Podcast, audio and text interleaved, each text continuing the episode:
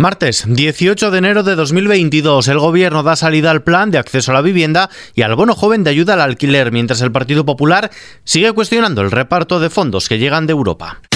XFM Noticias con Ismael Arranz. El Gobierno ha dado luz verde al Real Decreto que desarrolla el Plan Estatal de Acceso a la Vivienda 2022-2025, un plan que está dotado con 1.717 millones de euros y también ha dado salida al bono joven de ayuda al alquiler consignado con otros 400 millones, así como al anteproyecto de ley de arquitectura que ha enviado al Congreso. Los criterios definitivos de este bono de alquiler joven se fijarán en la próxima conferencia sectorial entre el Ministerio de Transportes y Agenda Urbana y las comunidades autónomas. Raquel Sánchez es la ministra del ramo. Se trata de una ayuda de 250 euros al mes por un plazo de dos años y que puede complementarse con otras ayudas establecidas en el propio Plan Estatal de Vivienda. Pero estas no son las únicas ayudas que anuncia la ministra. Hemos establecido también ayudas directas, directas para el acceso a la vivienda habitual en régimen cooperativo o en promociones de cohousing.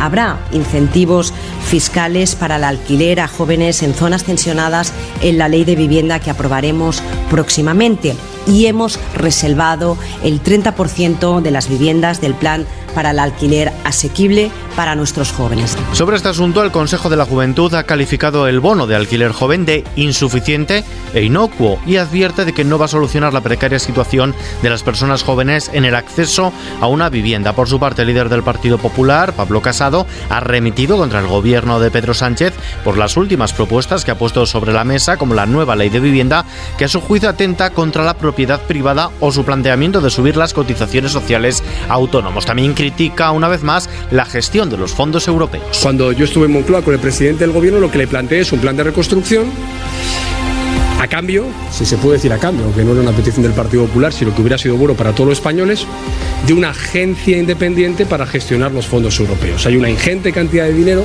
hasta 140.000 millones de euros, 70.000 en transferencias directas, que si no se gestionan de forma eficaz, transparente y con rendición de cuentas, puede tender al clientelismo, desde luego la ineficacia e incluso a prácticas no ejemplares. A este respecto, Bruselas confía plenamente en nuestro país. La portavoz del Gobierno, Isabel Rodríguez, ha asegurado que la Comisión Europea confía plenamente en España, ha acusado al Partido Popular de intentar boicotear los fondos europeos al plantear dudas sobre su transparencia. Tras el Consejo de Ministros de este martes, Rodríguez ha defendido que la Comisión no ha cuestionado nada del plan español, sino todo lo contrario, lo ha aplaudido. Como prueba dice el hecho de que España haya sido el primer país en recibir los fondos. Isabel Rodríguez, portavoz del Gobierno. No se comprende de otra manera el ataque que se propicia ante algo que es bueno para España.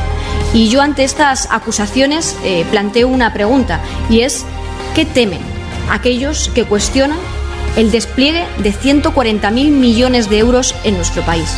¿Temen que a España le vaya bien? ¿O creen que yéndole bien a España no les irá bien a ellos? Creo que se equivocan.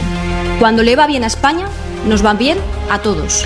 De Bruselas a Estrasburgo, la eurodiputada popular maltesa Roberta Metsola se ha convertido este martes en presidenta del Parlamento Europeo para la segunda mitad de la legislatura comunitaria, es decir, hasta 2024, y será la tercera mujer en ocupar este cargo en la historia de la Eurocámara, además de ser la más joven y la primera en proceder del país más pequeño de la Unión Europea, de Malta.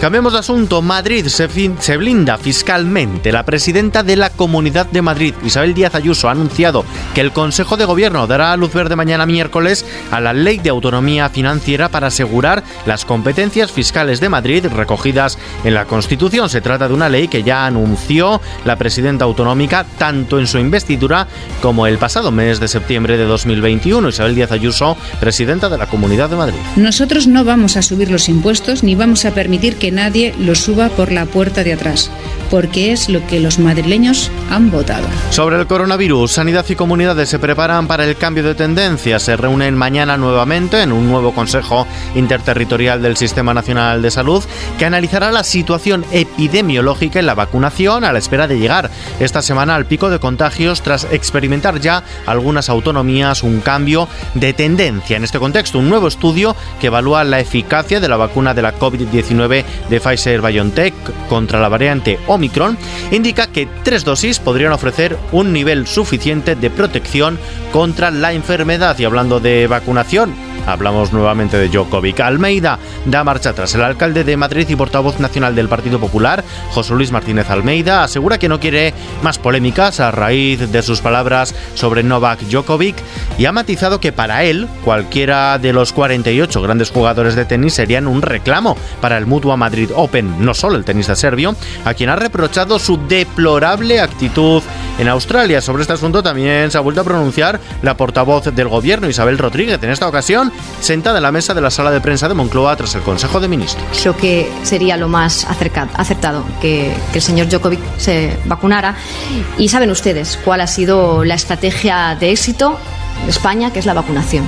En la bolsa adiós al soporte de los 8.800 puntos. El IBEX 35 ha bajado el 0,65%, cerrando en los 8.761 enteros, afectada por la caída de Wall Street. El euro baja se cambia por un dólar con 13 centavos. Y terminamos con ella, con Tina Turner. Y es que La felicidad nace de ti y su más reciente libro de memorias ya tiene fecha de publicación en España. Será el próximo 2 de febrero de la mano de la editorial Luciérnaga. Este libro, concebido como una guía espiritual, constituye el segundo volumen autobiográfico que publica la reina del rock tras el éxito del previo My Love Story que fue un superventas internacional.